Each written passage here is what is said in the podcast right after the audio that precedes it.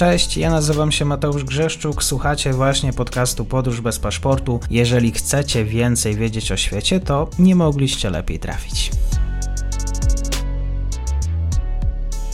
Dzień dobry Państwu, dzień dobry wszystkim słuchaczom. Ze mną dzisiaj jest pani profesor Magdalena Rekść z Uniwersytetu Łódzkiego. Będziemy rozmawiać o no, trudnej historii na Bałkanach. Dzień dobry, bardzo mi miło. Dzień dobry. Wojna domowa w Jugosławii jest to temat na tyle szeroki, do którego omawialiśmy z profesorem, doktorem Szczęsio na temat tego, co się działo akurat w tym regionie świata w latach dziewięćdziesiątym ósmym do dziewięćdziesiątego dziewiątego. Dzisiaj będziemy rozmawiać o, o byłym prezydencie Kosowa, który stanął przed Trybunałem w Hadze, Hashim Thaçi, dobrze wypowiedziałem? Mm-hmm. Tak, mniej więcej tak. Mhm. Co właściwie Trybunał do Spraw Zbrodni Wojennych w Kosowie zarzuca byłemu prezydentowi? To znaczy tak, tutaj oczywiście w mediach pojawiały się różne informacje, co mu się zarzuca, ale przede wszystkim, bo ten akt oskarżenia jest dość obszerny, ale przede wszystkim chodziło o czystki etniczne, zbrodnie wojenne. Podaje się liczbę ponad stu osób, czyli to są osoby, gdzie udokumentowano, podobno są dowody, że tutaj Hashim Thaçi jest czy on, czy jego ludzie, którzy, którzy byli mu podwładni, są sprawcami. Natomiast musimy tutaj też pamiętać o takiej rzeczy, że Trybunał w Hadze ma pewne doświadczenie z poprzednich procesów i wie, że czasami jeżeli się ten, w tym akcie oskarżenia podaje za dużo różnych zbrodni, no to wtedy niektóre z nich trudno jest uargumentować i bardzo często tacy zbrodniarze musieli zostać wypuszczeni z uwagi na brak dowodu, więc dzisiaj taka strategia, że właśnie e, to już nie jest pierwszy przypadek e, Hashima Thaçiego, że podajemy mniej zarzutów, ale te, na które mamy bardziej poważne i przekonujące dowody. No to co się wydarzyło w, w, właśnie w przeszłości, że tak prezydent jest zapamiętany? Pytanie przez kogo jest zapamiętany? Jest zapamiętany przez wspólnotę międzynarodową. Rozumiem, że wniesiono ten akt oskarżenia, tak? Dlatego, że, przez, że w Kosowie po jego aresztowaniu przytoczył się szereg demonstracji poparcia. Do tej pory czytałam sobie w mediach, ile na przykład Prisztina wydaje pieniędzy na opłacenie najlepszych adwokatów. Tak, dla niego. Dla Kosowa to też jest racja stanu i Hashim Thaçi oczywiście pomimo pewnych podziałów politycznych, dlatego, że on po prostu był prezydentem reprezentującym jedną z opcji, ale mimo wszystko ma status bohatera, tego, który walczył z e, przeciwnikiem, prawda, walczył z okupantem, z najeźdźcą. Więc jeżeli mówimy o Kosowo, tak, natomiast to, co się, co się wydarzyło dla tej wspólnoty międzynarodowej, no po latach my możemy się z kolei zapytać inaczej właśnie, e, minęło to przecież już prawie pół wieku od tej wojny, tak? To był dziewięćdziesiąty dziewiąty rok, my mamy dwa tysiące dwudziesty trzeci. Można sobie zadać inne pytanie, dlaczego dopiero teraz? Dlaczego dopiero teraz? No właśnie, to jest, tak jak już powiedziałam, dobre pytanie. Ja bym powiedziała, że dlatego, że było z tym sporo problemów. Nie mam pojęcia, jak to wyglądało od kwestii prawnych, bo może po prostu nie trudno było zebrać dowody, ale mogę wypowiadać się na temat kwestii politycznych i kontrowersji politycznych. No i właśnie mamy y, polityka, który współpracuje z Zachodem, który jest y, przyjacielem Stanów Zjednoczonych, który wreszcie zostaje, a wiemy jak funkcjonuje obecnie Kosowo, które jest y, no, w dużym stopniu zależne od Stanów Zjednoczonych, także tutaj wszelkie decyzje polityczne no to są konsultowane z Waszyngtonem, no i co, i się okazuje, że jeden z kluczowych polityków, tak, z akt, kluczowych aktorów na scenie politycznej, później prezydent Kosowa, no jednak ma za sobą taką przeszłość, więc to też nie było wygodne dla Zachodu, dla Stanów Zjednoczonych. Ja nawet powiem więcej, pojawiały się takie informacje, ja też na nie patrzę dość sceptycznie, bo one są bardzo często, na przykład pojawiają się w serbskich mediach, a to wiadomo, że Serbowie patrzą na to z drugiej strony, ale pojawiały się często informacje, że yy, no już mieli złapać Hashima Thaçiego, ale wywiad amerykański mu dał informację, on po prostu zdążył gdzieś uciec, ukryć się. tak? Ale musimy pamiętać o tym, e, myślę, że to jeszcze gdzieś tam wyjdzie w naszej rozmowie dzisiaj, że jeżeli Hashim Thaçi zostanie skazany, e, że jeżeli mu się udowodni e, udział w zbrodniach wojennych, to proszę zauważyć, że to e, będzie miało bardzo poważne konsekwencje, dlatego że będzie w pewien sposób stygmatyzowało NATO. Okaże, okaże się już w tym konflikcie, który miał miejsce w Kosowie, bo wiadomo, że ludzie, przeciętny człowiek lubi upraszczać rzeczywistość, tak? Ludzie potrzebują jasnych wyjaśnień. I mamy tych Serbów złych, czarne, czarne charaktery i dobrych Albańczyków. Popieranych przez Zachód, ofiary, prawda? I teraz się okaże, że wcale niekoniecznie Albańczycy byli wyłącznie ofiarami. Czyli zacznie ta jednostronna narracja, zacznie w pewien sposób, no tutaj ulegnie może tak zachwianiu. I teraz proszę zobaczyć jeszcze dalej. Myślę, że ten fakt z powodzeniem wy- wykorzystają Serbowie. Będą się do tego odwoływać, ale z drugiej strony zauważmy to w szerszym kontekście dzisiejszej sytuacji politycznej. Przecież to jest, będzie świetny argument dla rosyjskiej propagandy, jako pokazanie, że NATO to są przestępcy, prawda? Że oni no właśnie współpracują ze zbrodniarzami wojennymi. Czyli tak jak teraz domyślam się, co, co może rosyjska propaganda chcieć pokazać, że tak jak współpracowali z Hashimem Thaçim, zbrodniarzem wojennym i go popierali, tak samo teraz popierają Zeleńskiego, który i też mu dopiszą, prawda, e, różne brzydkie rzeczy. Mhm. No, zastanawiające, dlaczego właśnie teraz? To nie jest chyba najlepszy czas, żeby właściwie dyskutować o historii. Pytanie, czy właściwie na Bałkanach jest dobry moment, żeby rozmawiać. Dokładnie tak. Poza tym no, kiedyś trzeba było ten proces rozpocząć, a proszę zauważyć, że Hashim Thaçi został e, tak naprawdę e, pojmany i przetransportowany do e, aresztu w dwa tysiące dwudziestym roku, czyli no, minął już jakiś czas, więc no, w dwa tysiące dwudziestym nikt się nie spodziewał, że, że wybuchnie wojna zaraz, prawda? Mówię o wojnie tutaj na, na, za naszą wschodnią granicą. Kosowianie, to jest temat obecny w, w takiej przestrzeni dzisiaj publicznej? Bardziej żyje, żyje Kosowo akurat tymi wydarzeniami? O tak, Kosowo... jeżeli o Hashima Thaçiego, oczywiście, że tak.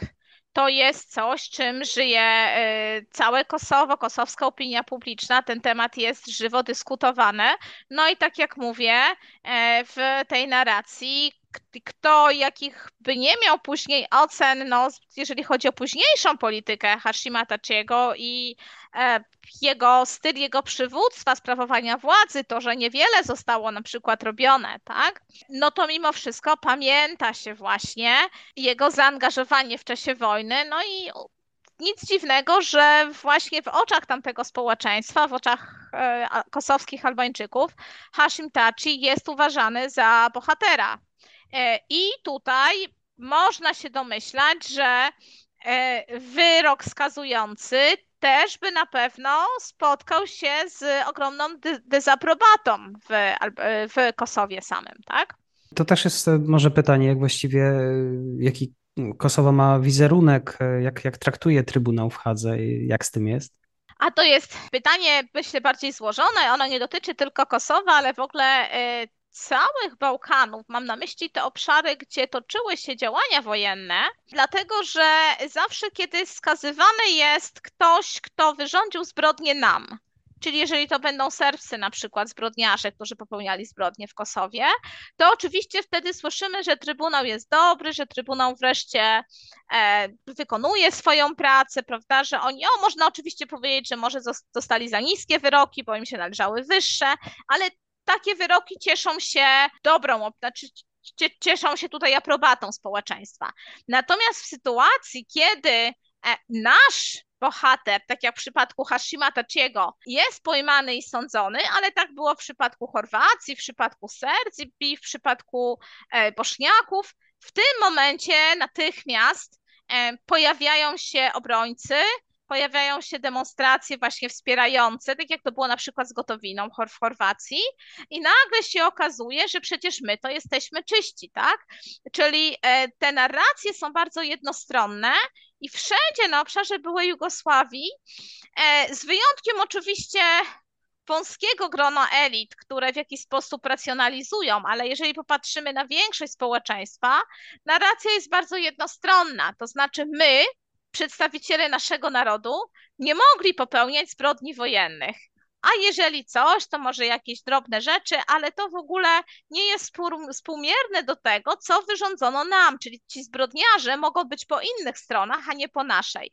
To wszystko sprawia, że summa summarum Trybunał w Hadze nie cieszy się estymą bałkańskich społeczeństw. Pani profesor, to jeszcze tak wracając do, do samej postaci byłego prezydenta, bo to, że bohaterem narodowym jest, to jedno, ale drugie też dla pasjonatów, miłośników historii. Co, jakie wydarzenia z jego życia były kluczowe, może tak, i o samej postaci, jakby mogła Pani przybliżyć tę sylwetkę? Ja myślę, że mój kolega Sławomir Lucjan Szczęsio, który też tutaj pan, Pana wielokrotnie gościł, a on jako historyk pewnie perfekcyjnie w tych latach dziewięćdziesiątych się odnajduje. E, natomiast z tego, co gdzieś tam jest mi ta postać znana, tak, to e, Hashim Thaçi przede wszystkim zasłynął w latach dziewięćdziesiątych, kiedy w Kosowie się robiło gorąco, a później, kiedy już wybuchła wojna, zasłynął z takiej właśnie no, aktywności, można by powiedzieć, tak partyzanckiej. Później dopiero ta, ta właśnie U C K prze, przerodziła się w bardziej zorganizowane siły. Natomiast kluczowe pytanie pozostaje, no właśnie, jaką działalnością trudnił się Hashim Thaçi, to znaczy skąd ci partyzanci mieli pieniądze? I tutaj pojawiają się kwestie handlu narkotykami, e, współpracy na przykład z mafią, i tu mówi się o mafii kosowskiej, o jej współpracy z mafiami nie tylko bałkańskimi, ale także z, mafia, z innymi mafiami w Europie. Oczywiście będą e, ci, którzy będą mówić, no dobrze, ale w sytuacji konfliktu, w sytuacji, kiedy e, dzieją się takie rzeczy, dzieją się czystki etniczne, każdy sposób walki, tak, o nasze cele jest usprawiedliwiony. Ja jeszcze tylko dodam, że jeszcze w czasach, kiedy Kosowo było w granicach Jugosławii, to jeszcze, czyli mówię o tej to dawnych, dawnych czasach przed tym dziewięćdziesiątym dziewiątym rokiem, to już wtedy Hashim Thaçi miał na koncie wyrok sądu, który to był wyrok skazujący, tak? Właśnie za, za tutaj drobną przestępczość. Natomiast Hashim Thaçi mimo to posiadał w społeczeństwie status bohatera. Mało czego, no wyobraźmy sobie, to był przecież sąd, który no de facto był sądem serbskim. Czyli w takiej i takiej sytuacji Hashim Thaçi no, był uważany za tego, który no właśnie był niesłusznie osądzony przez tego, tego okupanta.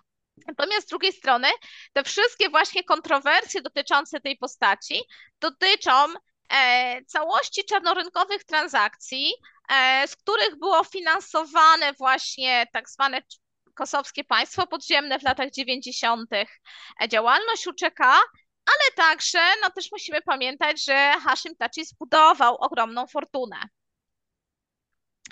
E, także, no przede wszystkim ta jego działalność jest, e, jest mocno krytykowana. No i teraz zobaczymy, co y, uda się udowodnić, albo czego się nie uda udowodnić Trybunałowi, jeżeli chodzi o zbrodnie wojenne. Natomiast y, ja tutaj wychodzę tak z takiego założenia, że jakikolwiek by wyrok nie zapadł, no to będzie to wyrok, który będzie prowokował bardzo wiele pytań i na pewno będzie bardzo kontrowersyjny, bo proszę zwrócić uwagę, no jakikolwiek on nie będzie, no to w każdej z tych sytuacji okaże się, że jednak Zachód jest przegranym, prawda? Bo albo się okaże, że Zachód, a przede wszystkim Stany Zjednoczone i NATO wspierali zbrodniarza wojennego, albo z drugiej strony, jeżeli się okaże, że jednak jest niewinny, bo z braku dowodów gdzieś tam go uwolniono, no to też z drugiej strony będzie, będzie narracja, że dlaczego nie potrafił Trybunał tego udowodnić do końca? Przecież, przecież dowody są, inaczej by go nie pojmano. No i dlaczego to zajęło tyle lat? Więc też tutaj taka krytyka się pojawia. Bardzo dziękuję Pani Profesor za dzisiejsze spotkanie. Profesor Magdalena Rekść, kłaniam się, do usłyszenia. Będziemy obserwować sytuację. Dziękuję bardzo. I to już koniec na dzisiaj. Zapraszam na profil podcastu Podróż bez paszportu na Facebooku, Instagramie i Twitterze. Zachęcam też do wsparcia mojej pracy na serwisie Patronite oraz Buy Coffee. Do usłyszenia.